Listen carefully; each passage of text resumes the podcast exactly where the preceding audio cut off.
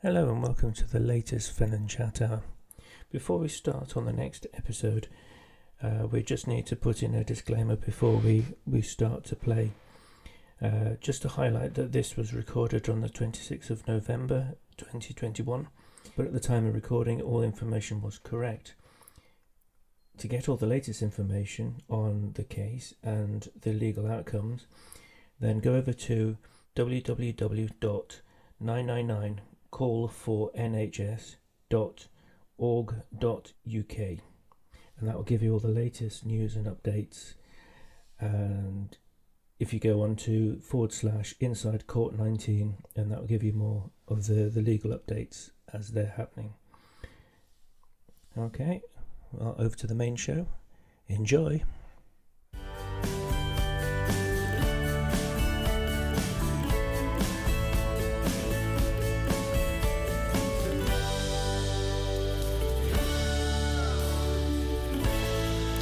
Hello and welcome to Fenland Chat Hour. We are in a new format, or a revamped format, uh, but then how many times do I have to say we're in a reformatted version before it's uh, common? Um, we are more based uh, primarily with um, interviews now, um, as opposed to the old style. And the guest that we have today is Steven Carne, um, who's fairly local. He's from from the Just on the Fenland borders. the borders. we'll allow you in. Yeah. Um, and he is chair of the chair of 999 Call for NHS. Yeah. Um, do you want to just give us a quick summary of Who that is. who who that is, Sure, who, yeah. who you are, and what what what, what that is? Yeah, well, I'm Steven, uh, Steven Carne, and I live in Sutton, just beyond the Fenland District Council border. Um, but I I work a lot in Fenland. And um, my involvement with 999 Call for the NHS started in 2014 when I bumped into a, a lovely group of mums from Darlington in the northeast. And I think it was on Twitter. And I th- it sounded such a crazy idea. I thought, I'm in. They wanted to reenact the Jarrow to London Miners' March of 1936 Oh, good grief! and to raise awareness about what they felt was happening to the NHS. And I just thought this is such a bonkers idea. I mean, um, I knew things were, you know, not great with schools and health, but I didn't really know much about it. And that was 2014. We set off in August, arrived in London three weeks into September, uh, following the the Miners' March, um, which is an education in itself. And through that process, once you start digging with the scenarios around the NHS, it's a different picture to what you thought. And so that was seven years ago, and I've stayed with it because I feel very passionately that the NHS is a, a bedrock symbol of, of our country. And without it, it'd be a very different society and country. So I, I yeah, I just feel very strongly that we need to keep it. And it has been under attack for a, a long time, uh, almost since its inception, really. Um, Yeah, I mean the NHS is is is a beacon, you know, and it's something that we should be proud of, and we are proud of, and we we do support the the nurses and doctors who do such an amazing job, and certainly have proved that how much that they've the the lengths that they go to in the Yeah. last sort of eighteen months. So Absolutely, and uh, th- that was a difficult going through COVID with the clapping and all that kind of was quite a difficult time Yeah. for me. Uh, I didn't actually, I didn't join the clap. I refused yeah, um, because I felt it was kind of sickening to see people being encouraged to clap when they didn't realise that what was going on, especially seeing Boris Johnson and Sunak on the steps of Number Ten. When, because of my work, I've, I know they are yeah. deliberately breaking it down and putting huge pressure on the staff. You know, that, Well, that's what we're we're going to do. Yeah. Go more into. So you might be wondering why we're, we're talking about this uh, hallowed organisation, um, but there have been a lot of issues that are going on underneath the surface, um, and certainly certainly come to my attention in the last few weeks. Um, you know, I thought this was a, a fantastic organisation, and it is. I mean, on as a, as a whole, but that's the problem. It was. and I think it's the, the vision and the ethos, the idea of a country creating its own health service, looking after itself, is a great idea. Yeah. Not needing the private sector Yeah. to to lead the way.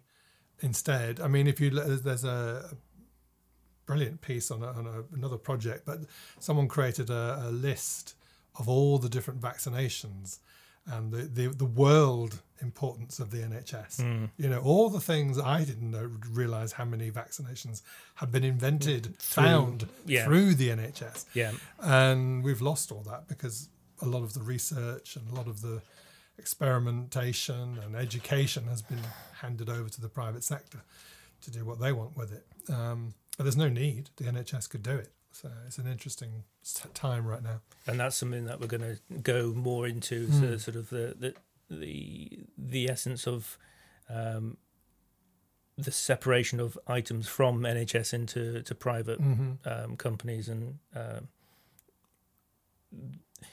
the the loss of identity of the NHS Yeah. that is potentially coming coming this way.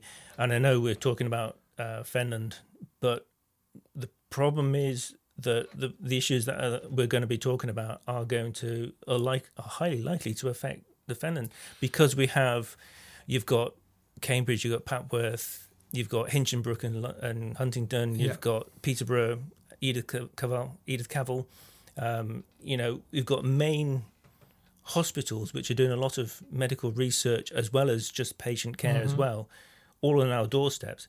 And if they all change, that's going to have a massive impact on on this region. It has, and it, the difficult thing is understanding that the change has already happened in many ways. Mm. It's just not, and you, you hit the nail on the head when you talked about the identity of the NHS. That's my big bugbear. Is I love and hate that blue logo Yeah. because it gets in people's way. They don't see beyond it. Yeah, Uh, the, the logo goes up and everyone thinks everything's fine. yeah, Actually, they've they've branded the NHS with that logo, and it hides a million sins. So uh, I'll come round to that in a minute. So you are a big supporter of the NHS, um, but what it was, and yeah, you're I've- trying to sort of highlight a lot of or issues that have suddenly come to, to light. I think when I first started delving from the march, and that, and then you know we all educated. on it. We we all thought, do a march, raise awareness. We'll get some MPs on board. We'll, and it'll all be. I don't think we were too naive, but we thought there was a simple journey. And then what you discover once you start to look at the story of the NHS is the gradual attack on it since the 80s. Um, and actually, in, I've got a couple of articles from the 70s where the American consultancies like McKinsey, KPMG, were all saying, oh, it won't last, it won't last. There's been a gradual sort of propaganda machine going. The NHS has been the envy of the world. Hmm. It's also been the what's the word a target for the industry that doesn't it doesn't like a country having its own national health service because there's no profit in that Yeah, I was going Um, to say because you've got um, free thinking country people Mm. around the world who are all saying, "Well, why can't we have that? Yeah. Why do we have to pay through the Yeah. nose just to get a ride in an ambulance?" mm-hmm. when I can be taken there and have treatment, uh, but but pay a, a nominal Yeah. amount to the government. and it was interesting finding more about i mean bevan is the, name everyone thinks of Mm. and i didn't know much about him really until i started reading his his stuff and one of his key uh, points was if we can create a countrywide health service people will flock to it to learn from it and they will take it elsewhere around the world. That was always that's what he wanted. He Mm-hmm. wanted to spread and for about two and a half decades look how many and people came because they wanted to be part of this brilliant vision. Yeah, and it just got trashed because the the corporate big big time companies you know they they had to quell it they've had to yeah, because there's no money in it for them You know, I mean, if America suddenly decided it was going to create its own national health service it would be civil war Well, th- there is. I mean, Barack Obama, he, he was starting to propose Obamacare, Mm. which was modelled loosely on, on the Yeah, NHS. The, the but he- difficulty with America is they've never managed the idea of because the NHS was the single provider, Mm-hmm. i.e., we provided everything ourselves. and we paid for it with funding from the government. So it was a circular thing. We just Yeah. we, we were one element. In America, they've always had that thing of well, the medical world is private, the government will pay for it. So it's two separate. It's the what they call the purchaser provider split. And it took me a while to get my head around that, but it is there's the purchaser, the country, and the providers, the the, the private companies, and that is where we're at now. We've become a purchaser of medical care from, because even Foundation Trust hospitals are now independent, hmm. so they are their own businesses. And when you look at who's the CEOs and the boards, they're all business people. There's very few clinical people sitting on top of a hospital. Is that why so many some of the hospitals have gone bankrupt? Yeah, Because, it's they, all- they can't they've been given a budget and they've Yeah. just gone beyond it. I mean, it's yeah. There's huge complications around budgeting, and that our first case we went to court with was about introducing a new contract, which was very much based on an American contract, which would change the funding and change the way the whole NHS would work. Mm-hmm. We failed in that legal case, and it has started to come through. Yeah. I can talk about that more in a minute, but it's a very clever. Um, there are lots of clever tricks that are being pulled to undermine the NHS and to undermine people's confidence in it as well. That's all part of it. Yeah. Yeah. So okay, well, so the the main sort of two elements is um, Centene Oh yeah. and Operose. Yep. Shall we shall we talk about them and sort of first of all Yeah. explain a bit about who So, they are yeah, and then what role they have? Yeah. So Operose Health Limited. They are a uh, basically now a company can run GP surgeries. I mean, in the good old days, you know, GPs were pretty much little privately run uh, surgeries, but they're not. They were never private business. They were self-employed people contracted to the NHS. Yeah. Which is different. Slightly from different, being- yeah. there is a different, and it was there. That was a compromise. That a lovely friend of mine. Um, sh- I mean, Bevan was furious. That was the one element he could not do was get doctors to sign up as employees of the NHS. So they compromised. They're self-employed, but contracted to the NHS. And actually, ironically, that worked rather well for about four decades because individual GPs could design their own practice. Th- They all lived in the communities. They knew the community, so it, it, you you never found a one size fits all surgery. Mm. They were always reflective of, of their patient list, Yeah. and that's the way. It, that was never planned. It's just the way it worked, and it turned out to be quite a good thing. Yeah, lots of communities are very different Yeah. in their sort of makeup and, and ethnicity and various other. So there's a lot of very specific Yeah. needs for different communities. Absolutely, it allowed GPs to control what staffing they needed. I mean, some might have needed more maternity than others, so it's it's it was a good move, really.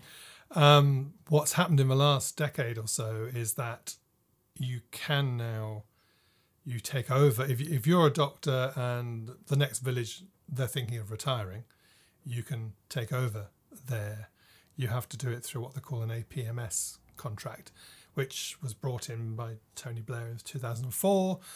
Uh, I don't know the ins and outs of why it was brought in, apart from if you think about that time when the business culture was really kicking in. Um, so you you do find what I call doctorpreneurs who like to build their little empires. Yeah. So we're coming. So when this is leading to where we're going, AT Medics was one of those doctorpreneurial entities. It was a group of six GPs who set up, I think, forty odd GP practices across London under the name AT Medics. Um, but all around the country, even in this area, GPs have been forced into these federations and hubs. So they've all been pushed into these. It's like merging without having to merge. Yeah. They're all part of a, and that affects budgets and things.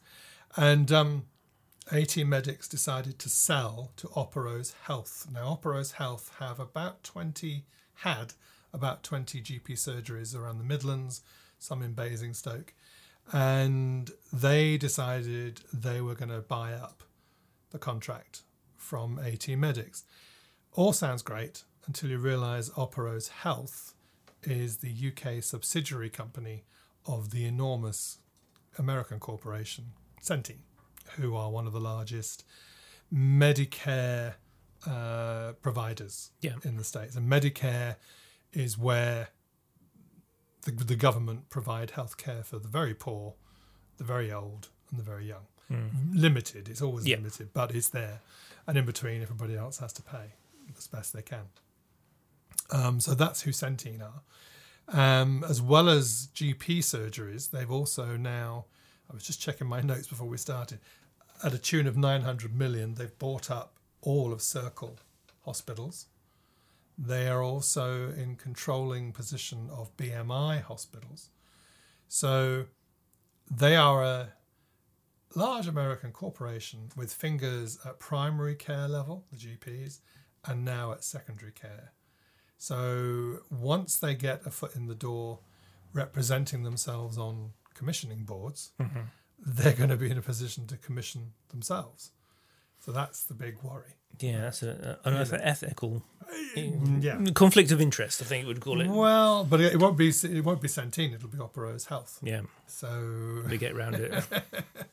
yeah, but and, and again we come back to your your point, uh, the identity of the NHS, and it's difficult now because they've become part of the NHS. Hmm. So when we're talking to people, it's really difficult to. People say, "Oh, the NHS," and, it's like, and I always say, complain about the NHS, but don't complain about the NHS. Complain to NHS England, your local CCG board, for allowing your local NHS to get in such a state, um, because it's not the NHS's fault. Yeah, you, you mentioned CCG. What's Yeah. what's that? Oh, sorry. I mean, uh, yeah, I'm guilty of what most campaigners do.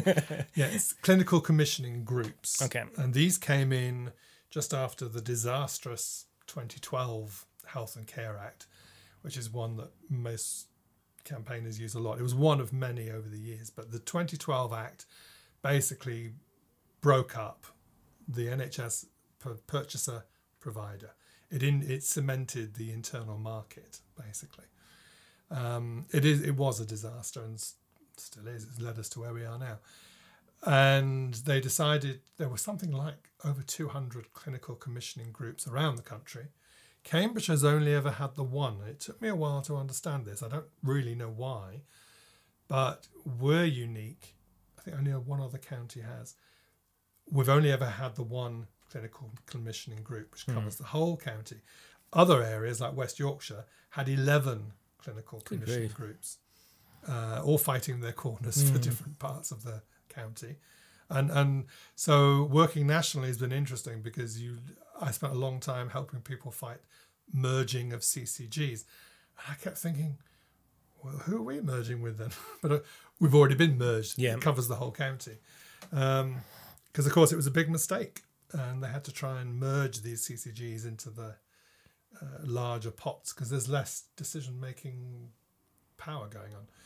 Well, I suppose there's there's less admin, so there's less running costs than less if you running have. costs. But also, unfortunately, the, the good thing for campaigners was that you could You knew who to talk to. you knew who to talk to. You knew what was going on very locally in Cambridgeshire, and because they hold them, or before COVID, they used to hold their meetings once every month. But one month you'd be in Huntingdon, then you go down as far as you know near the edge, down near Royston, then you'd be up near Peterborough. So finding out where these meetings were was really hard.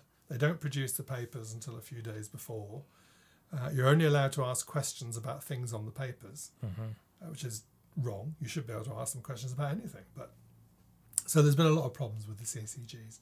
But I think our CCG will become what's known as the integrated care system. They'll, all the staff will just shift. Other areas who've still got more than one CCG, I imagine they're all fighting for positions in the new restructuring that's going on if the bill gets through. We'll come back to that later. Okay. All right. So we talked about Sen, Centene. yeah. Um, so they are huge. They're massive. They are massive, and they've had an impact in lots of other countries as well. They have. We, we we first came across them ooh, back in 2017, I think, and a company called Ribera Salud um, Health. It was it was sold as the first public-private partnership, and it was going to be a flagship um, in Valencia in Spain, and it was a disaster from word go. because the Spanish cottoned on this was a you know basically there's only one way to make money out of health, and that is to deny care. Yeah. You don't make money any other way. You've got you know from public funding, um, and that's why we're seeing so many cuts here too. And Spain experiencing the minute they moved in, people couldn't see a GP, couldn't see the doctors, couldn't see they couldn't get appointments.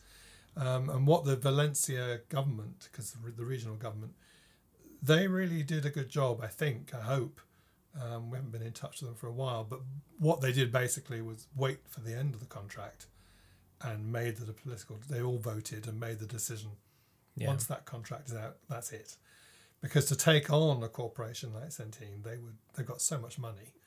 They, yeah. would, they would tie up a regional government in knots for years and just drain your, you drain the finances yeah. of, of, So they they waited. I think it was a I think it was a five or six year contract, and at the end, they, they just it go. Which is why, sadly, Ribera Salud then started looking at the rest of Europe, including they've Centene have got involvement with the Nottingham area through Ribera. So it's, it's a yeah a big can of worms. Yeah, you talk about um, restricting healthcare. I mean that's that's something I've I've just seen um, on one of the, the documentaries, mm-hmm. and um, basically it was saying that those who have healthcare are quite often more worse off than those who don't because of the way that they structure it and that they expect you to pay once you've got it you're then expected to pay oh right so this one was a, a, a, young lady. She was 20 years old and she got cervical cancer. Mm-hmm. And they turned around and said, Well, you shouldn't have cervical cancer. You're too young. So therefore, we're not going to treat you. Okay. So that's how they they were restricting. And then it's just families are then sort of one member of the family gets one condition, another gets another. Yeah. They're then both having to pay massive amounts, so they're then not able to fund it. So uh, they're having to sell their housing, yeah. and they're basically being forced out of their homes because the, the medical bills are getting I, so high. Yeah, and I think this is a problem. You've you've reminded me that this is a, a modern problem mm. with the digital age. Yeah. And algorithms and AI because what they're key, what people like Centene and the large corporations are really keen on is cheaper digital treatment. Like it's, it's very much a one size fits all. As you say, well, you're only 20, you can't possibly have cervical cancer. Yeah. Whereas uh, there is a model, and if you don't fit it, it's it's a way basically of you know risk stratification they call it. It's like, well, if you don't fit that box, tough. you know, you're not eligible. Yeah. And that's what they'll start doing and that's something to be aware of. Yeah. If we're the NHS is basically up to a point, it's you come in and we will try and sort your problem out. Mm-hmm. You know, and we will try and send you to where you need to do be to to yeah. get the problem solved. There, it's a case of well, you don't fit the model, so therefore we won't treat you. And I think that's we're seeing that more and more um, with cancer, with all sorts of. They're they're doing what they call pathways. Mm and they are very much a kind of designed one size fits all. And you know, we all know we're all very different. We've, yeah. we've all got underlying things we may or may not know about. Some people come from poor backgrounds. You know, they've got they don't eat as well as others. There's so many variations. Yeah. Uh, and the, the modern American healthcare system it, it, doesn't allow for that and doesn't want to. Yeah. you know, um, I think, and I think that is a breakdown also of the patient doctor relationship. Because I remember a GP campaigner friend a long time ago said, you know, people come into my my my room, they close the door and we have a little chat, and they'll tell me A is wrong, and we'll get that sorted, and then I, and I will say, is there anything else, mm. which is these days you're not supposed to do, but and they're yeah. going, oh no no thank you, and then she says I can I can count. One, two, three. Well, there is something. you know, some people need that time to kind of feel trust in the doctor to say, actually, I've got something a bit embarrassing. Well, that's a, a generation thing that goes back yep. where people, men, certainly men, would mm-hmm. go to um, to the doctors and they would start off with an open question about yep. something else. Mm-hmm and then they would maybe talk about the problem, the the prostate cancer, or yeah, something yeah. that's more serious, that's mm. or the heart condition that they've been hiding and not talking, to, exactly. spoken to anyone else. Yeah. And these that days, was, that's going to be almost impossible. Yeah. If you haven't told the doctor in the first five minutes what's wrong, yeah, you know, it's um, Yeah, it's a real problem. And also coming back to the GPs, you know, GP as a was a brilliant role in in our local communities because they knew the conditions, work, or you know, the roads and life in general. Mhm. Um, that was a, that's an added advantage. Now finding the doctor you saw last time is quite tricky. Yeah. It's very rare that you go. I mean, I don't luckily have to go very often, but you know, when I did as a kid, I grew up with a GP, and you always booked to see him. Yeah. It wasn't turn up and see whoever's there. That's a huge difference that's gone, and I think that patient doctor relationship is so vital in health. It, it may not seem it, Mm. but Especially if you have a, a long ongoing condition. yeah, You kind of need to, well, you want to have someone who is, is familiar or a little bit familiar Uh, with, with just a little aware of, or if are. there's a if there's something in the area that might sound like some a lot of people are getting. You know, that's Mhm. a different. Having a changing workforce all the time who doesn't know the community. You know, I mean, say if if Chatteris, a business moved in, producing a certain smoke or something, Mm. and suddenly half the village suddenly started catching strange sounding coughs or what. That knowledge of the, what's been going on around would be so important. yeah, You know, building up a picture. yeah. Yeah. Okay, we touched on um, Operose, but we didn't actually go into any detail about it. Do you want, Oh, to, do you want right. to explain who, who they are? Yeah, so Or- Operose is the UK subsidiary of Centene. I think they've been, I wouldn't like to say how long, uh, they've been going for at least, I would say, five or six years. And there's a lot of these companies now, like AT Medics was a, became a company. Uh, six GPs formed themselves into a company and covered mostly, uh, I want to say central south, but there are some north ones as well. So um, they just decided at a certain point the the money was too good. We'll sell it to Operose, um, but they had to apply for uh, the the right to hand over their surgeries to Operose. So Operose only deals with primary care. They are a GP provider. Right. That's their thing. They tend, from looking at all their cases, they tend to go for those that are failing slightly. They don't go for the, the, the lovely. And it, it's an odd one. I, I- whether it's because they can prove they're uplifting things or that they're in, you know, because they go for the poor ones and then upgrade them. I don't Mm. know.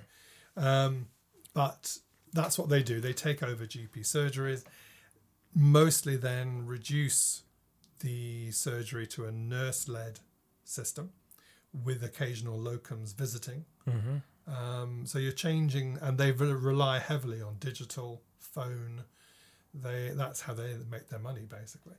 Um, they change the whole ethos of you know what the GP. Well, I know it's been difficult through COVID, and lots of people have said they can't see their GP, but um, Yeah, we do seem to be having quite a few GPs that are, seem to be reluctant. mm, The not the doctors, not the GPs themselves, but the organisers Right. seem to be reluctant in going back to face to face. Whereas the doctors and the patients are going, well, we kind of well, need to talk to each other. I don't know whether Fenland. You know, you need to. It's interesting to look at is your GP part which which primary care network are Mhm. they part of? Another restructuring that went on quite recently intr- towards integrated care. Where they went from hubs and federations, suddenly now Cambridge has got 21 primary care networks around the county. And they're supposed to cover primary and community care. So your district nurses, your physios, your, they all come under this primary care network. And some are better than others. And I don't know how the budgeting works. It, it's complex. It's that. Mm. So your GP may be finding themselves in a primary care network that just isn't working Yeah. you know, and it's worth asking questions about that. Um, but things have changed for GPs a lot. So I, I know there are good ones, and I'm sure there are bad ones. But um, How is the, the GP strengths at the moment? Is it the, are they still struggling for retention and new yes, members? they are. Um, the trouble is with the figures, the government say we've increased student figures to a certain point, Mm. but it takes you know five years Mm. to actually uh, To get them through the to get them training. through the training. And they're now talking about reducing the length of time of training, which is problematic to me because I think the GP is actually an amazing role. You're, you're part clinical, part social worker, part psychologist, part, you know, you are a, a mishmash of things. Um, they're being, and they're also being dumped on big time Yeah. because what they're trying to do, what the government and NHS England are trying to do is centralise acute care. And this brings back Addenbrooke's and Peterborough.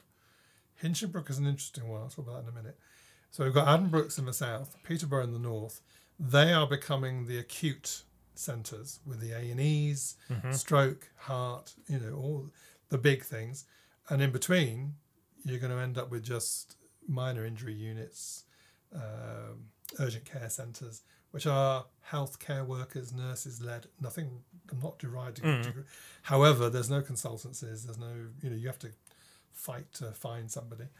Um, so that and, and in, or, in order to do that centralisation, more and more what were secondary care hospital services have to be pushed into the community, into the primary care networks, and that gets dumped on the district nurses, the GPs. They're all being slowly dumped on, Mm. basically. So the more you know, as if they haven't got enough on their plate already, they're finding more and more that they're expected to take up extra duties because and there's a there's always a little carrot on the end of a very big stick a little bit of money but it doesn't reach anywhere near. So there is a gp shortage. Um, and the answer is sadly well my answer would be well we need desperately we should have been training them in in increased numbers the last five years. That's what we should have been doing. Instead we've let it fall and I, I think deliberately and instead push digital phone all the things that people are now saying we don't want Yeah. because it's cheaper Yeah. you know and it's simple but you- it's not good healthcare Do you think that this running down of GPs is part of the the slicing and I- the handing over? it feels that way to me and it it certainly that's how i experience it and with talking with other gp you know campaigner friends um, because every year or every six months at the moment there's another new thing they have to be they're they're being encouraged in quotation marks to carry on another task to, you know the like the care homes for instance that was a big thing Mm. you know, um, GPs suddenly being made responsible for going into care homes to check, you know, that, for a very small amount of money.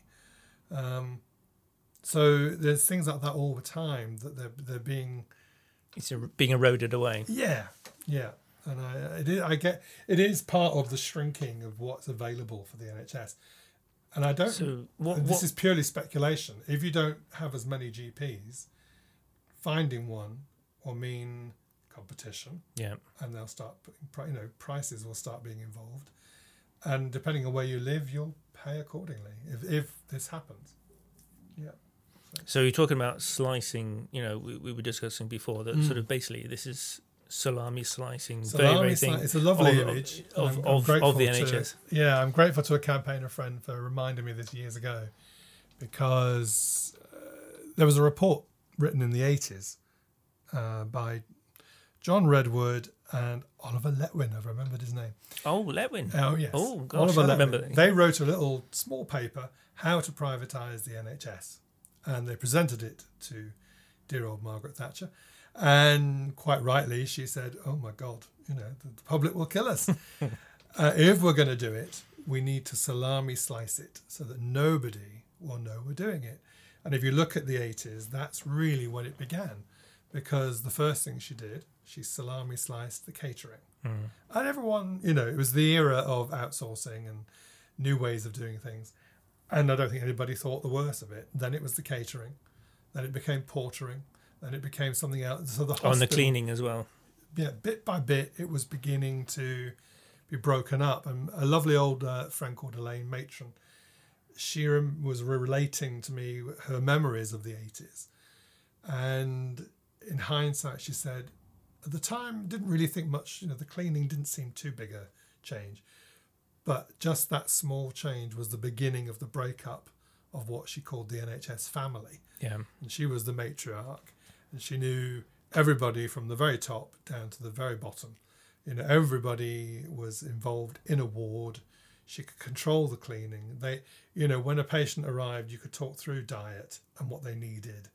Whereas you're suddenly reliant on an outside agency sending in their plastic trays. Mm. And the cleaning, she said, you know, I used to be able to say to cleaners, this part of the ward, something's happened, we need to deep clean, blah, blah, blah. Um, that was suddenly out of her control. Yeah. And over the years of campaigning, I've met consultants who have said the exactly the same thing because uh, a lovely old uh, retired uh, chap called Mike, he used to, t- he was a dermatologist. And he said so many of my cases that were causing me grief, couldn't solve it.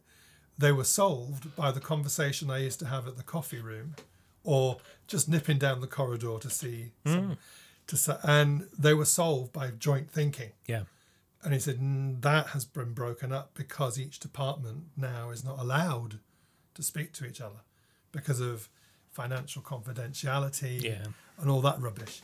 So it's broken down that whole brilliant system of a family wor- working together. They, they can't even eat in the same canteens anymore for the f- worry about.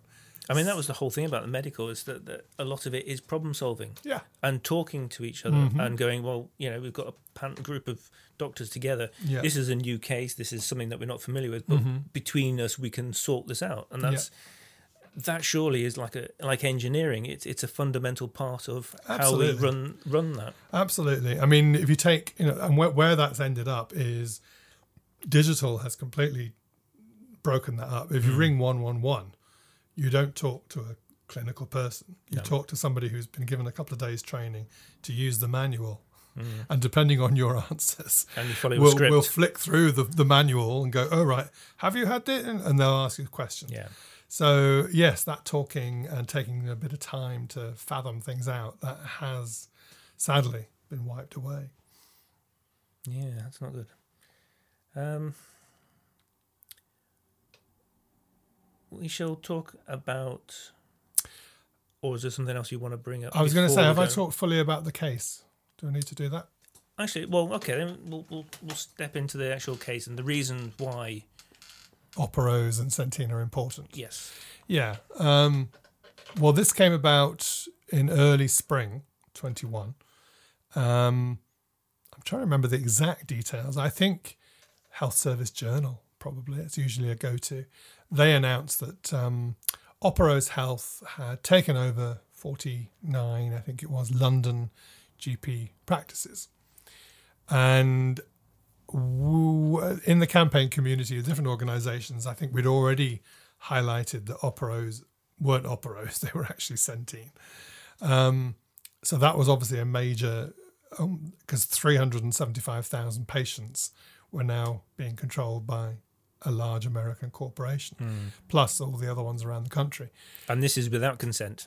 Well, this is the big thing. We still don't know how much consultation went on regarding the commissioning groups or the public. Yeah. We suspect absolutely zilch. When we asked people, most people said, "What consultation?"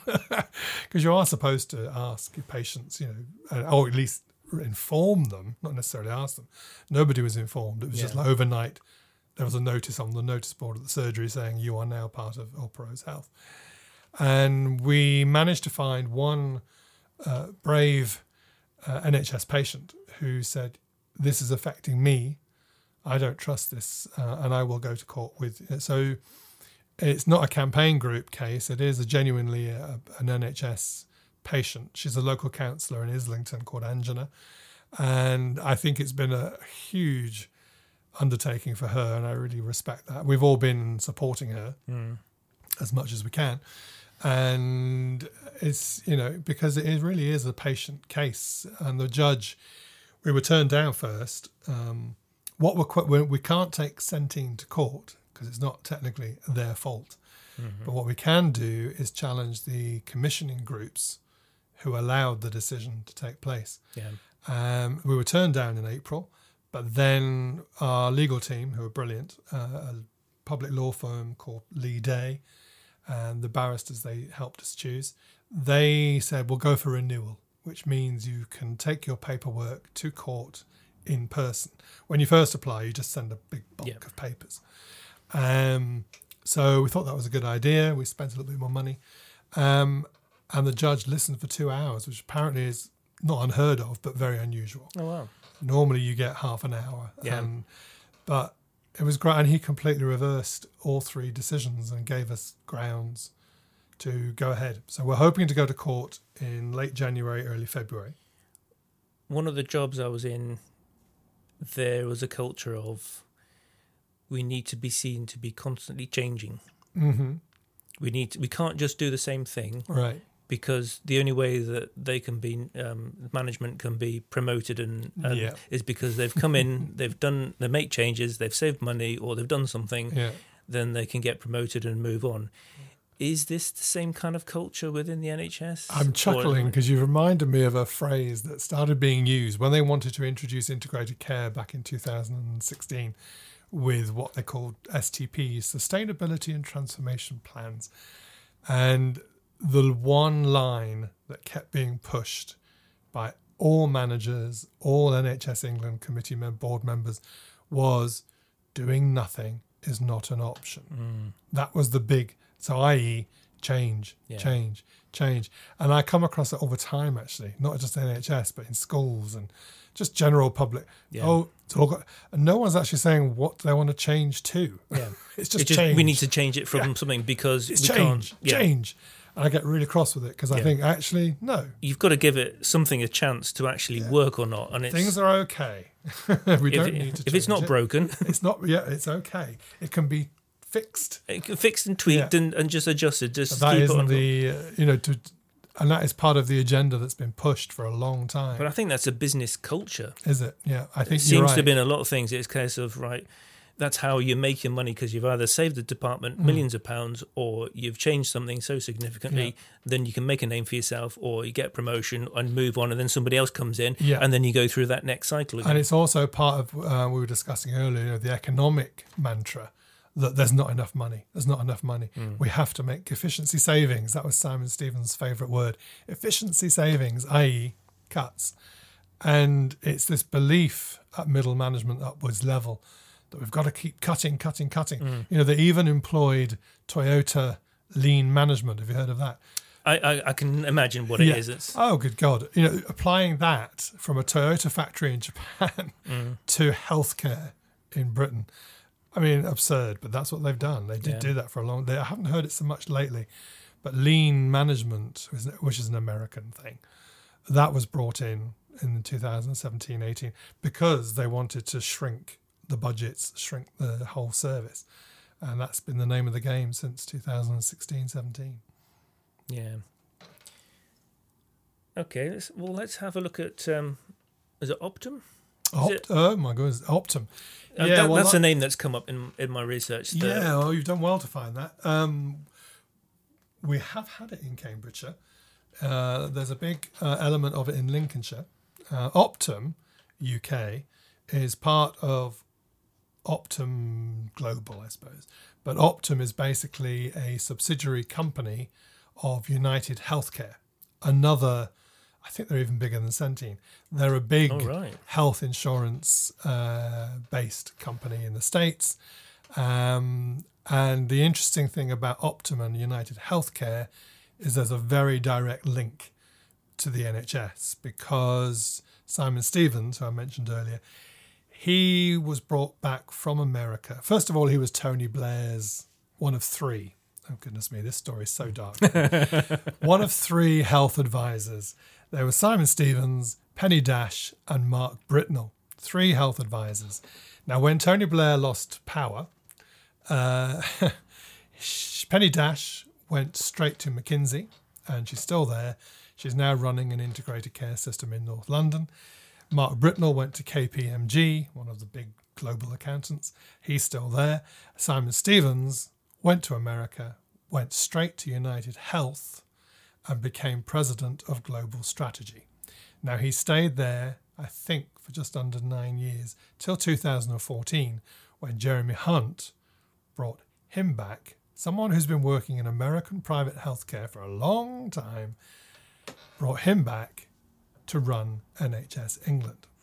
I don't think I need to say any more, really. No, I think probably just leave leave it at that. and yeah. let, let other people work. I've out. run out of words. Yeah, But it's interesting. Simon Stevens, we have tried for so. I've given up. He is. He's we, we, the phrase Mr. Teflon. He genuinely is Mr. Teflon. Nothing has stuck. We uh, not just us. Loads of campaigns have tried to highlight Simon Stevens is the villain behind this with Jeremy Hunt, and nothing stuck. It's amazing. He's a very clever man. Yeah. And he's now in the House of Lords, which is So Uh, what's what what's all right? Gonna, now go on. I was going to say, op- so with Optum coming here, then what what? Um, so they're they're a big part of the um, the non-central centralized Yeah, commercial they- they- they elements don't- of they- it. What what what that- would they bring to the UK then? As What part? they bring to the UK? They'll, they're, what they're bringing is the promotion of integrated care. And you, people will know that you hear that on the news all the time. The difficulty has been how do you argue with what sounds like a good idea? Hmm. Because we used to have Department of Health and Social Care, then they broke it all up. Now Yeah. they're saying, oh, it's not joined up. We need to put it back together again. Okay. But what they've done is rip it apart, change the ethos of it. They're going to stick it back together, but it won't be the NHS in control. It mm-hmm. won't be the government and people in control. It'll be the corporate companies in control. So where Optum sits, they have done a clever thing along with PricewaterhouseCoopers. They were for a while one of the lovely trainers and advisors to clinical commissioning groups promoting integrated care. I should just remember remind myself and you, integrated care when it was first brought up by Jeremy Hunt back in 2000, and, I think 18, the actual phrase. Firstly, it was known as accountable care organizations. Now, if you know anything about American healthcare, ACOs are the latest version of what they call health maintenance organizations um, or health management organizations, HMOs, which are basically clumping businesses together to provide healthcare for a geography okay. you know and that's what they're trying to do here they and in america you know the chaos that is the the commercialized market of mm-hmm. healthcare there i suppose it sort of makes sense you need the, the businesses to start working together Yeah. because people start dying Yeah. you know your local population is really not being served by medicare and medicaid because the businesses aren't operating but we didn't need that here. We don't need we shouldn't need that here because it used to be a national system somewhat coordinated never perfect i'm not going to pretend it you know there was a hmm. massive vision to have a whole country with one healthcare network for everybody. What Yeah. a brilliant idea. So what optum are doing is training clinical commissioning groups how to speak the speak, telling everybody that integrated care is the best thing since sliced bread, when actually what it's doing, this particular integrated care is breaking up the NHS. So it's dis- disintegrated care, not integrated. Because, um, I mean, coming to the health and care bill that we were talking about earlier, there's a health and care bill going through Parliament right now.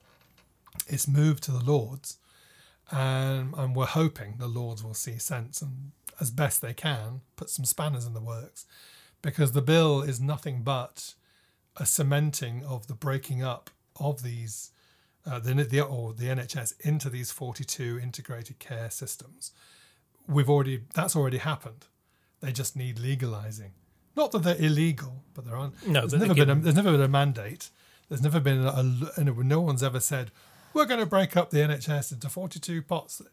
They do it in a way that no one really knows what's going on, um, and even staff don't really realize. And a lot of staff don't realize that what the integrated care system is really about. Yeah. And it's about giving an area a set population health budget at the beginning of the year, and that's it. Okay, so just give you a, a scenario. If I'm going to visit relatives in Mm-hmm. Newcastle Yeah. and I take a drive up, and then suddenly, like um, uh, Richard Madeley, you know, you, you suddenly fall ill and Yeah. you've then got to go to hospital. Yeah. Who- who- well, that's an interesting question because Who pays? this is what we're fighting with the bill at the moment. Um, and um, we've been questioning, you know, does that mean each integrated care system is only responsible for its population that's registered. So if you fall ill in another integrated care system, in theory, you could rock up. Say you had a car crash on the A1. They take you to Newcastle Hospital and they go, oh, David, he's, he's Cambridgeshire. That's not our postcode. So in theory, as they do in the States, they're going to have to ring Adam Addenbrooke's or Peterborough, wherever you are, you know, the integrated care system pay. they're going to look you up and go, "Oh no, we're not going to pay that." For it could happen. Mm. So in because it happened uh, just recently, about two months ago, a woman with severe burns turned up to Rochdale and then Oldham, two hospitals, because they had recently become part of a federation, a Northern Care Alliance, they're called. Four hospitals. They are now a chain, and their remit was we're only going to serve people within a certain postcode. She felt, although she was actually very local, her postcode didn't fit. So she was turned away with severe burns by staff who were horrified they had to do it. But Yeah. that, that was the rules. Yeah. And that's just one. There are others. One happened in Oxfordshire that we know about, another in Sussex, I think. It's beginning to happen. Uh, Because, as I say, all these independent hospitals are beginning to make their own, you know, guidelines and they can do whatever they like. So it's, um, yeah, it's getting really problematic. So, with the f- the, the fragmentation of the the whole element, and then going into private companies, at what point are we going to have where the government no longer controls the NHS or a medical service provider? Is that likely to happen, and is it likely to happen soon? That's an interesting one. Um, well, I suppose you can say the government will never lose its link because it will provide the public funding. You know, that's why the private companies want in because there's 115, 120 billion pounds a year to be had. Um, but it's close, I think. Once, the, and actually, this is where the bill is really important. Our big worry is once the private corporations become part of the integrated care boards, which is so the integrated care system within it will have integrated care boards who are the decision makers and the money holding entities. Now, someone like Centene, as a GP representative, as a hospital representative, because all these integrated care boards are going to have representatives of the different entities. Mm-hmm. So, in theory, there is a core private provider sitting on a decision making board about the public health in that area. That's when you start to lose control. And although in, the- in theory, NHS England are very, they're quick to say, oh, it's all about local transparency and local accountability. But at the moment, they also still have decision making control. If they don't like what you're doing, they can put their oar in. The difficulty is is knowing where NHS England sit, because what they like and don't like might be completely different to what we think is a good idea. So it, it- yeah, they are. uh, You, I keep, you've hit the nail on the head with the identity thing. That's what most people need to understand. The identity of the NHS is completely changed now. Yeah. Um, and the, I don't even like using free at the point of need. Private healthcare can be free at the point of need, i.e., go in and they won't charge you, but you'll pay in other ways later on. It, there's a lot of our vocabulary as campaigners has we have to keep changing and adapting because the situation keeps getting worse. Um, so yeah, that's a good question. I don't know how long it will take. If this bill goes through, that's pretty much it. We have handed over the infrastructure to these integrated care boards, which will contain private corporations and private companies. And once they start to be part of financial planning, decision making, how many operations we can offer, you know, then they are pretty much eating up control of, of the whole thing. Yeah. So it's a big worry. Do you think it could be reversed by another government? a friend a friend once said a government can do whatever it likes and we have to remember that i think because actually yeah in theory if a government decided to reverse I mean, they can denationalise railways Yeah. and various other organisations. So it would just could- be very very difficult and of course you've got the um, the awful uh, what's the it was TTIP that brought it up where a company could take a country to court for loss of earnings Mhm. So once they're inside the NHS and you start to want to renationalise it, and they will That could be very expensive. very expensive. Um, so they've got you by the short and Mm. curlies, really.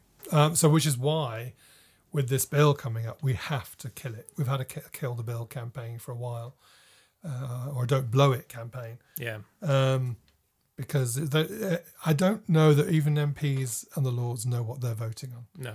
They don't. You know, the bill. The really worrying thing is the bill, although it's a, um, it's a long read, but it clearly what they and well the NHS guidelines made it very clear what they want to do is pass the bill, then with these secondary statutory instruments they're called, which is basically a, you know a small committee, they take the bill and add things Mm. and tweak things, and there's no parliamentary debate, there's no public scrutiny. It's all done in a committee meeting room somewhere with a few people. And NHS England guidelines actually says there will be new.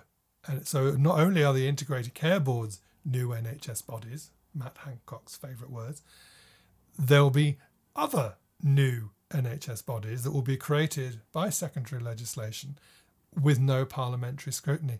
I could not believe it when I read that in the guidelines that NHS England actually wrote. They're so brazen now, Yeah. knowing that they're called provider collaboratives.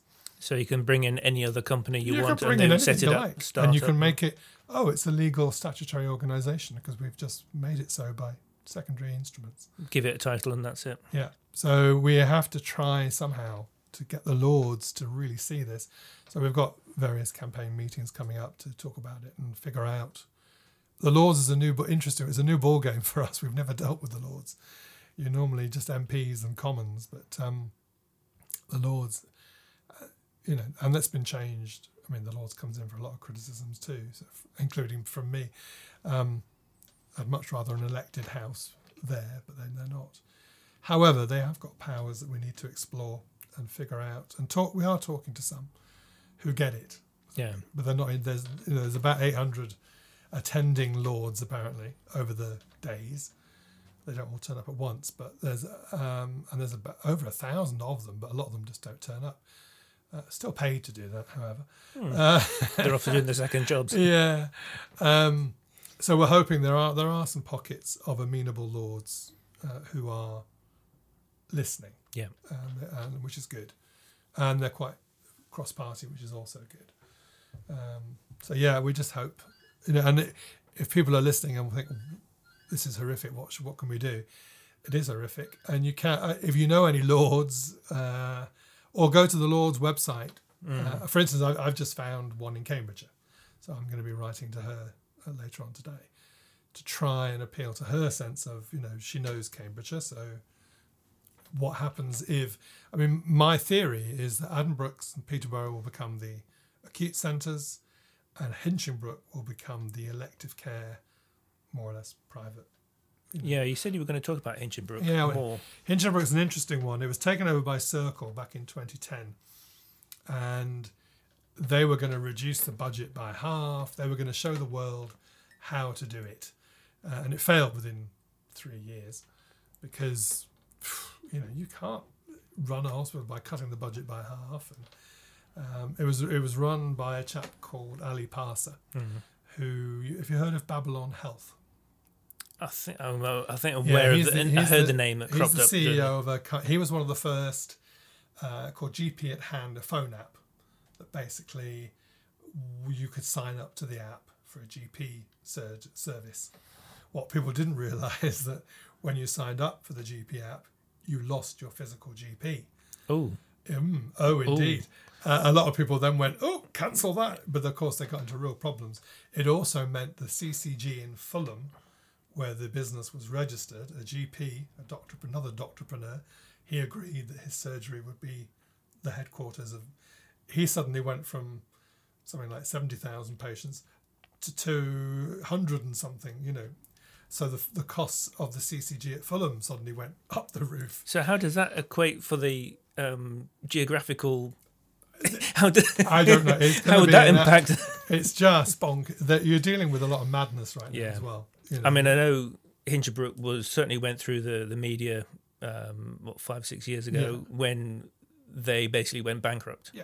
And they had to. They they had. I think they had their debts written off. They Well, were given extra go, money. No, they they- didn't go bankrupt. Basically, Circle, after doing a huge, a bit like Ribera Salud, they did a.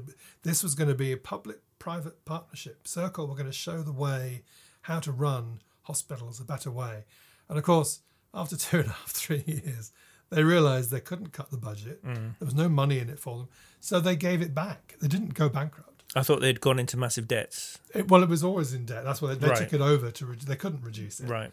Um, and so they handed it back to the NHS. So the NHS absorbed the money, Yeah. you know. Um, and Circle walked away, didn't pay any money back. They got paid to take it over. I mean, and then Ali Parsa has gone on to do the GP at hand, and he's working with um, oh, chap, the American philanthropist, who's in. He's got his finger in every pie. Uh, the Gates Foundation. Oh, Bill Gates. Yeah, Bill Gates, um, which is another nest of uh, interesting worms.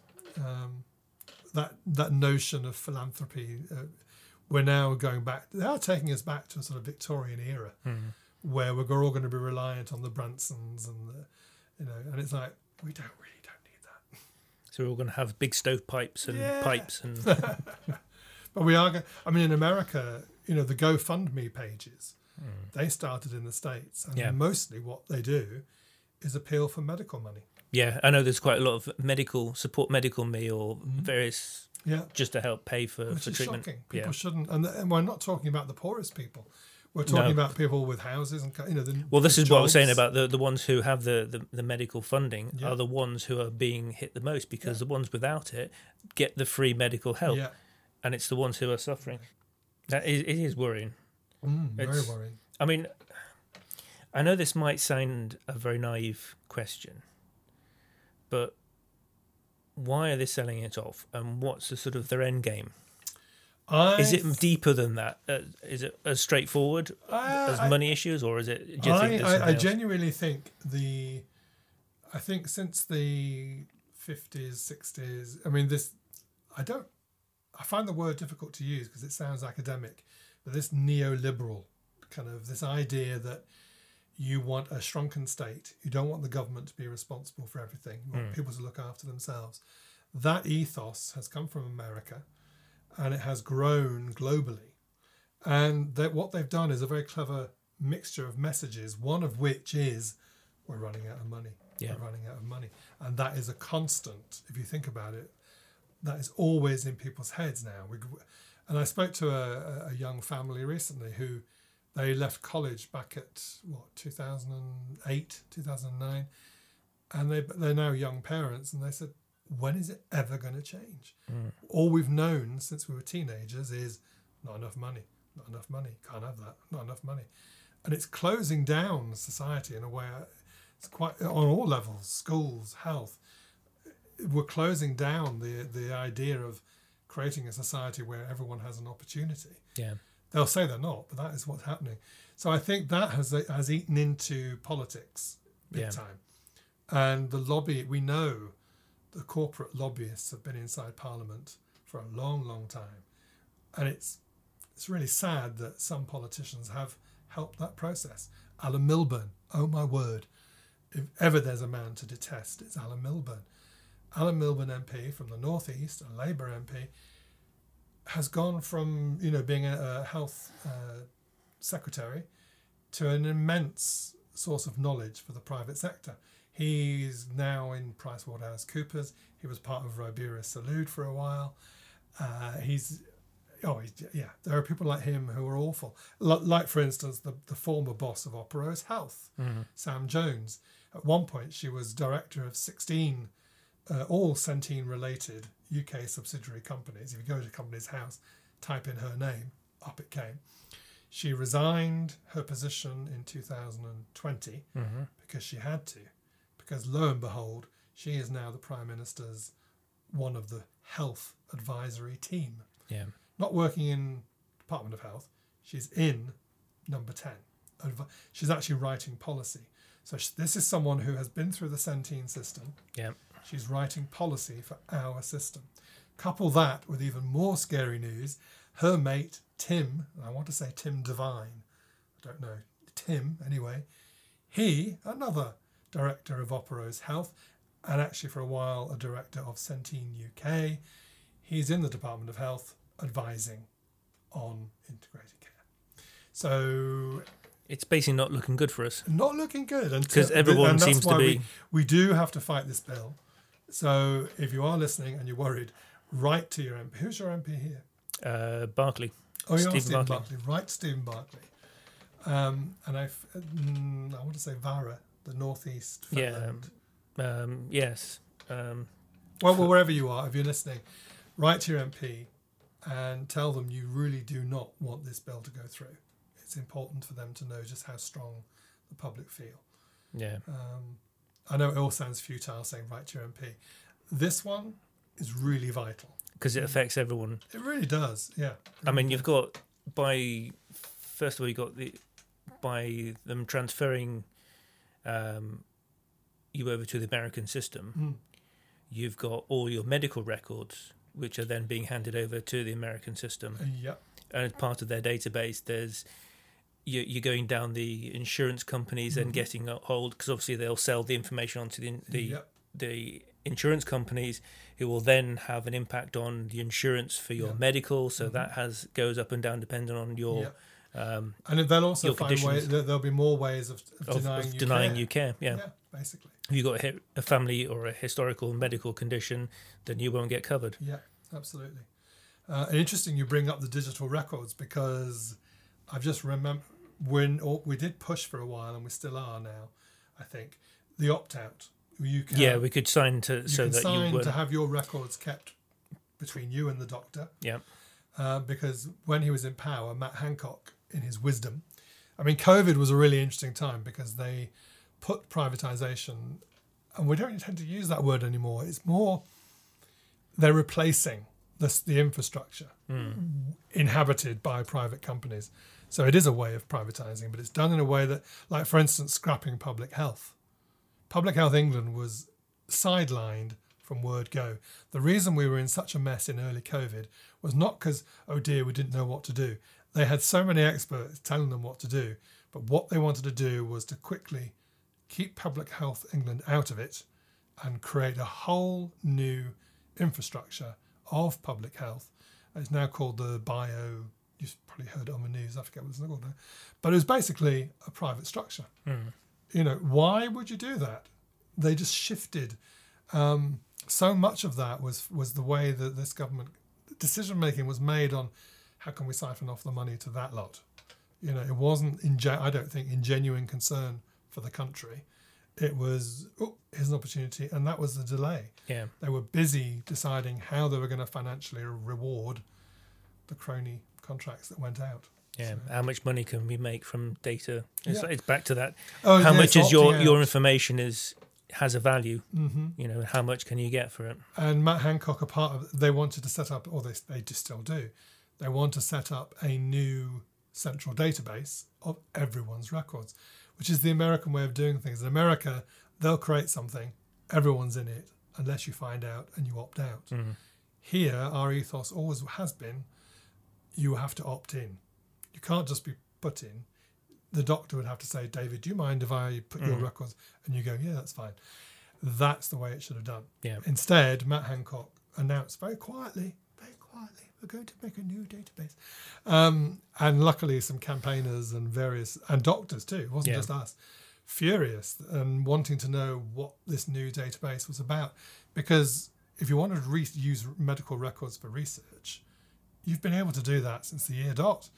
But you have to approach the NHS, show what, what you want to do, agree that after 12 months you will destroy the records. yeah Yeah. Um, but also, you and need it's non attributable to the person that's well it should be non attributable to the to the name of the person yeah, exactly. Um, and you had to agree to get the GP and patient permission. Hmm. That's been standard practice. It's a bit cumbersome, and there's lots of you know people are saying, well, it's well, it's not easy to use for a reason. You're protecting people's personal information. What this new database was all about was, oh no, no, you're going to be in it, and we'll just allow people to buy yeah data, not have to destroy it. They could do what they like with it. They could reuse it, sell it. You know, you, it just, it's the thinking behind that is just appalling. So by opting out what they call a Type One form, if people are interested, can you put links on your posts? Um, we can put links. Yeah.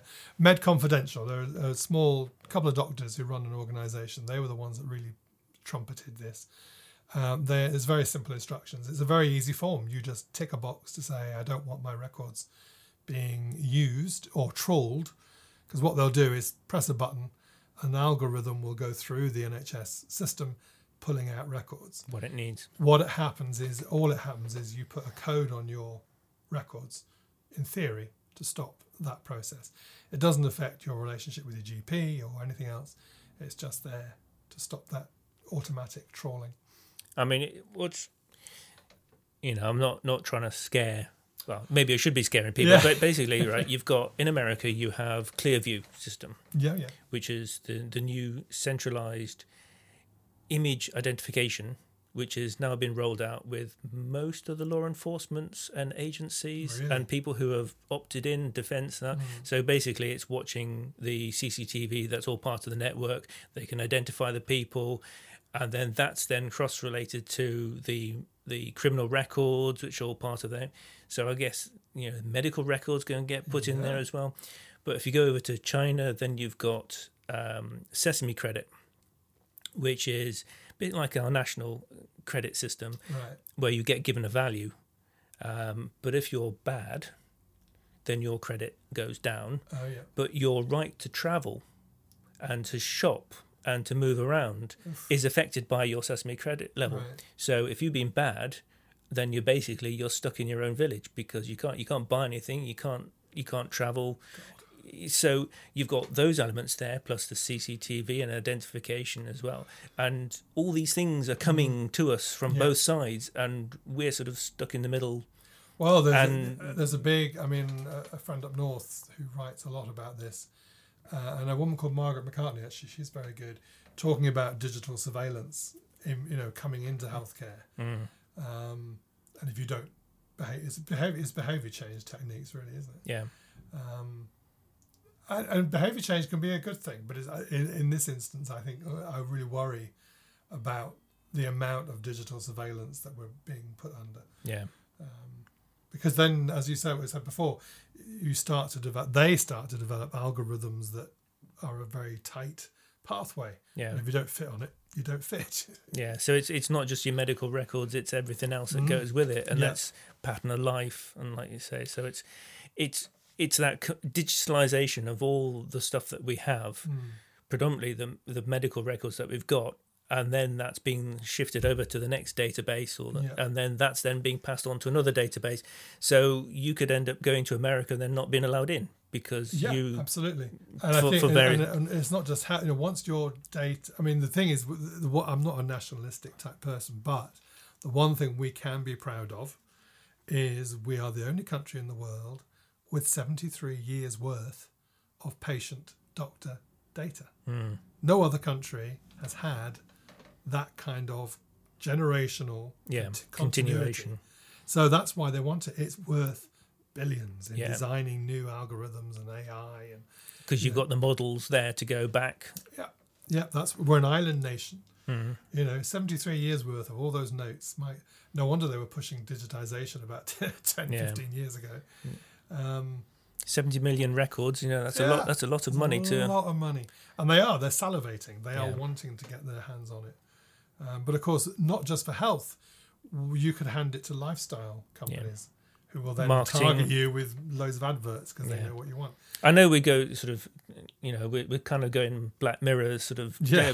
but to be honest you know if people have the ideas they will do it you know it's it's it is the whole point of the black mirror is is it's it's like 1984 it's Yeah. it's this is it's not a case of this is a, a, a horror story this is Mm. dystopian world this is this is a reflection of what will happen if you allow it Yeah, absolutely. And I think if you allow it, that's a good thing. The one we were talking about campaign messaging the other night, we always do because you have to keep refreshing what we're saying. And the one thing I've learned, you know, it is grim. It really is. However, it's very simple.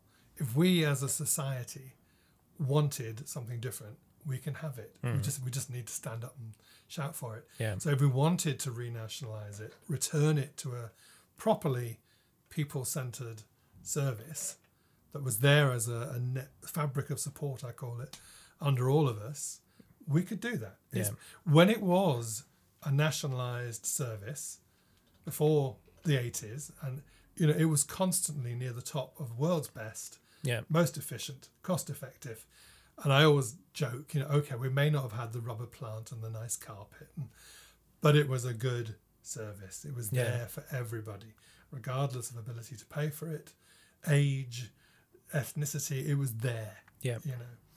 And I think psychologically, as a country, having something like that there must have had a huge positive effect.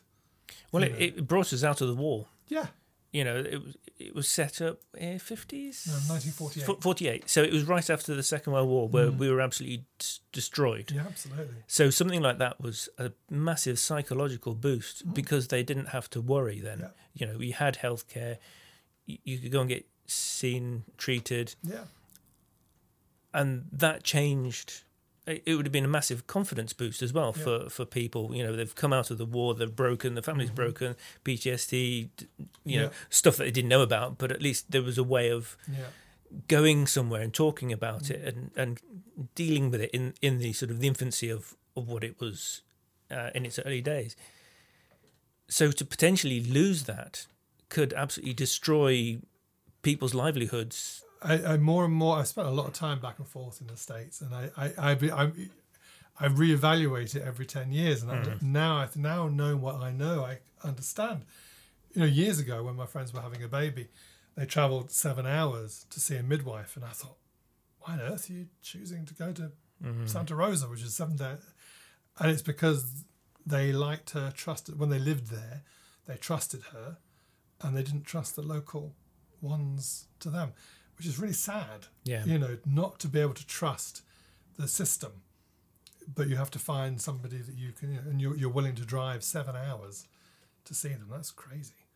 You know, now I understand why they did, but I did at the time. I remember being very confused. Well, why don't you just go and see your local doctor? Because we used to have that. You know, pretty much most doctors were great. I mean, that is that going to have an impact? Um, we're talking about regional Mm. regional care. You know, up till now, you've had the choice that if you didn't like your GP or a surgery, you could opt out and go to another one. You could Mm. say, right, I want to transfer my to the next town or the next Yeah. county. Surely that's going to have an impact Yeah, I don't know how that will work. I, I would imagine you can because still, you're cho- you're choosing to move out of your region. So they could then say, well, if you're going out, you're choosing to go out. Oh, We'll, yeah, we'll I not fund. if you knew if you knew one in Norfolk you wanted to go to, then that might not be no, that might not, you don't you'd have to pay Yeah, um, because yeah, you'll be outside there. I mean, it's really I'm hearing myself talk. A lot of this is still unknown. yeah, It's looking at the bill, looking at the paperwork from NHS England from the last three, four, five years. The five-year forward view and the long-term plan has been nothing but shrinking the menu, centralising acute hospitals, and pushing everything into the community.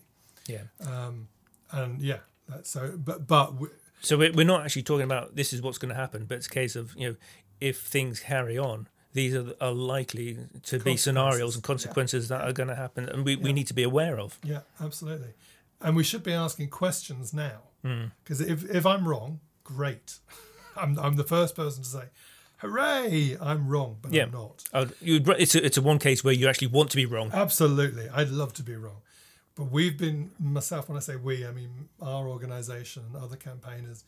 We've been called scaremongers since 2000. When we first started raising the alarm bell about the sustainability and transformation plans, we could see exa- oh my god, this is the American system. It's not called, and then they made the mistake of calling it accountable care organisations. Jeremy Hunt has a video where Ben Bradshaw MP said, "Oh, Jeremy, don't you think you should have called it something different? Because everyone will think it's the American system." Ho ho ho! They all laughed, and then two days later, lo and behold, oh, it's not called accountable care organisations now. It's called integrated care hmm. systems. So, yeah, but there's videos of Jeremy Hunt talking about how much he likes Kaiser Permanente and ACOs in America. I mean, it's just been a sick process. It's awful. It's all right if you're rich and you've got lots Yeah. of money and you can I mean, afford it. And I think this is my big problem. I, well, not problem. I don't understand the poor, the very poor, are going to be okay because that if that's Yeah. how Medicare. If you haven't got any money, that you'll get helped. Yeah, If you're very rich, yeah, you'll just go private. It's the middle class bracket yeah, who have got a little bit extra if they're lucky, or they're just getting by. They're the ones who are going to have to really suffer yeah. to make it work. So all your your all your hard work into the houses and stuff. Well, you've already seen the the um, the care homes Yeah. where you're the they had a cap on eighty Mhm. pounds was the value of going into care, but they said that's that's Right. regionally discrimination because obviously eighty thousand is the, whole house Yeah. in up, up somewhere north. But if you go into London, that's only like twenty percent of the value of the house. Yeah. So you need to look at something that's you know. So there's there's elements of you know you're going to lose your property. Again, the middle classes are the ones who are really going to buy, uh, suffer. Yeah. You know, and I, I guess I'm always hoping, come on, middle class lot. you know, those that have got young families, and I mean, I, I remember to a friend, they're okay now, but they went through a huge period where they were just really struggling. You know, and I think, that, and it, well, Theresa May called them the, the just getting the JGMs, just getting by, is what they're Mm. called.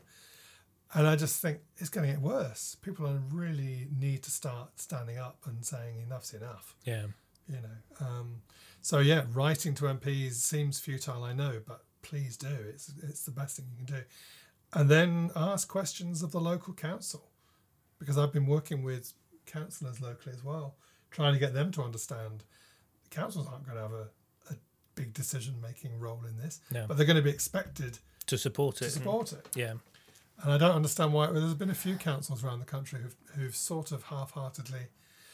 The other problem is not defending anybody, but NHS England are very good at not sending out the papers in time, or you know, they don't the information. And when you get them, there's 200 pages and huge documents. Uh, and I feel quite honoured and lucky to have campaigner friends who are retired lawyers. Mm. They're used to handling yeah, they've taught me a few tricks of like you know I'll ignore page one to thirty because half the time that's just just rubbish. yeah, you know, examine the, the bullet points and then go up that page, try that one. yeah, Um, but if you ima- I can't. I remember I've I've kept one CCG meeting uh, agenda and papers purely as an example to people for one afternoon in a couple of years ago. Over three hundred pages Mm. of just ridiculous reports and you know who has read all those 300 pages? I really don't think anybody has. And on the table when you get there there were at least 40 copies. Yeah, and each ccg meeting i've been to i'm one of about three people. So goodness knows what happens to all that all the waste and the paper you know it's just crazy. Yeah. yeah. Not carbon neutral then. definitely not carbon neutral no although i think they are going more digital Yeah, which is worrying. I know, that, sort of, so. I think that that push to let's all go digital. Let's get re- reduce our carbon footprint. Yeah. But now we've got it all digital, we can then package it up and sell it. yep So it's yeah. and it's- the servers are producing as we talked about earlier the servers are producing huge amounts of co2 yeah, it's the Uh, data farming and, and mining, information mining. It's huge, it's it enormous it will save us, but it will also destroy us at the same time. Yeah, and th- and they want us to more and more to go digital because of that. Yeah, that's where the market is now. That the money is. Yeah, I think yeah. There's there's without naming names, it's just the organisations that are packaging our information. Um, there is a certain um, social media app which basically creates has already if you've never had an account on them, they've created the account for you Really? because what they do do is they by do by networking. Because if you have all your friends Yeah. and you cross reference and you mention Mm. other people within that and some their friends mention you and then their friends so it then creates a web where your persona your invisible persona has an account Oh my god. and there are pictures of you because you have other people take pictures of Yeah, you yeah. and they, they have those images and they're identif- they, they can identify who those people are but so it'll be an unknown and if it's made a link to your non-existent persona, it can then be tied to it. So You're not going to tell me what platform this is, are you? I'll tell you off Tell afterwards. You'll know it. It's uh, yes, it's, I'm sure. yes, I'm sure. we, we all have it. Well, we all have it. But Yeah. the fact is that it's already creating stuff before you've even got an account, and then it can then the- market. It can then attribute marketing details Yeah, to yeah. it, and then sell that information as well. That's almost a parallel to the NHS. They've already broken it up, Yeah, um, but pretending they haven't. And the bill is going to introduce it. It's not at all. It's just to legalise it. yeah. Oh, that's scary, that. Oh, it's, it's a lot of scary stuff. I mean, I, I only know a fraction of the stuff, and what I hear is scary enough. Yeah. absolutely. Sometimes you just don't want to go Yeah. digging. So, well, before I finish, write to MP, write to a lord if you know one. Mm. You know, if you, if you happen to know one down the road, go and bang on their door and tell them to vote against the bill. Yeah. What about if you want to set up an, a medical company or a GP surgery? Oh, well, you better get in quick because there's plenty of them all fighting for the front door. Uh, yeah, no, t- talk to the CCG, Yeah. who are soon to disappear. So, anything last before we, we wrap up? I think we've got to a point where, where it's time to, to bring this to an end. Um, I think that's been great. I mean, sorry for rambling around. The trouble is, it's a very difficult subject. No, there's a, there's an awful lot, and I don't know everything, Mm. and I've only kind of just got a taste of there's definitely something in the wind, and Yeah. we need to sort it Well, out. that's good because that's where I started, but that was seven years ago.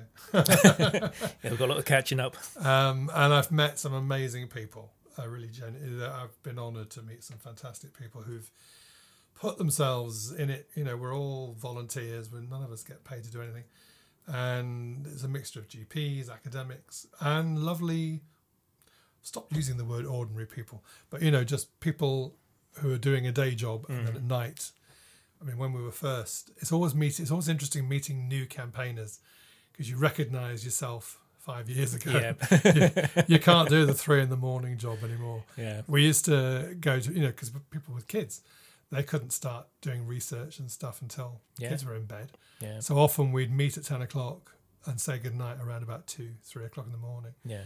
Um, and it's been a tough old game, but it's been a brilliant game and, well, not a game, uh, an activity. And I've learnt a lot about not just the healthcare service, but this country. And, and I didn't know much about the democratic processes that we supposedly have.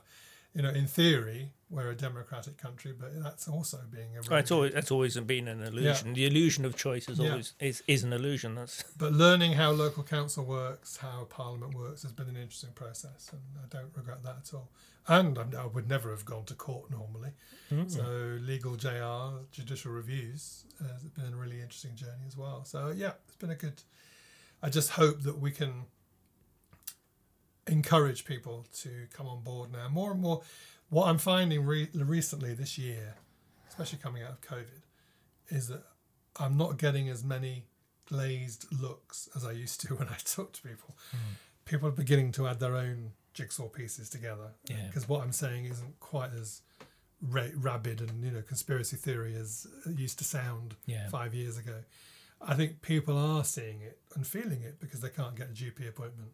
Yeah. They can't get seen to the. it's understanding why it's understanding why you Yeah. can't do it. It isn't that, and the trouble is they always say that it's winter crisis, and we we can't cope. We can't cope. You can't cope because you've had over thirty thousand beds cut. Staff are leaving in droves because they can't stand the, the bullying and, and the, the pressure. You haven't you haven't given the funding every year that it needs. They're exhausted. Also it just goes on and on Yeah. And it's the why that's always missing when I get when I watch the news or instead it's just much better to have a sexy tale about oh someone died outside Addenbrooke's you know and it's like yeah the poor chap died because the whole ambulance system is also affected Yeah. you know they can't they're not supposed to leave a patient until someone has taken it so there's an ambulance sat there for x amount of hours when it Eight be- hours. I saw there was something Oh, just it's recently. it's, It's- yeah and it's not the ambulance driver's fault no, it isn't. you know um, You know, they're, they're the ones who are keeping them alive. absolutely yeah Yeah. Okay. Well, Well, thanks for having me on. that's all right, Steven. It's it's been it's been an interesting and very much an education listening to it. Certainly learned a lot more. Oh, good. Um, this is mainly just to make you just to question Mm. question what's what's been going on. You know, you you can you can believe what you want, but basically, you know, if you want to learn more, go and go and find out, Yeah. and then go and speak to your uh, MP or Lord or some. Yeah, and also cl- look at uh, you know you can ask questions of the Cambridgeshire Peterborough Clinical Commissioning Group. If you can find the integrated care system, let me know or let you know because they're very good at hiding. Yeah, I have found out where the CCG now has an office in Ely, so I'm going to go knocking on the door at some point. sounds like a plan. Yeah, Well, thank you very much. Thank you. for joining me. Um, it has been wonderful. This is Steven Carne, and you've done an amazing job so far. And Mm. I hope maybe talk to you again in a few months' time when we get sort of the next phase, or well, if we get yeah after Christmas maybe after Christmas. because there'll, there'll be updates on the bill. Yeah. well, thank you very much for joining us. Thank you, listeners, for for listening. And uh, that's it for today. Until next time. Goodbye.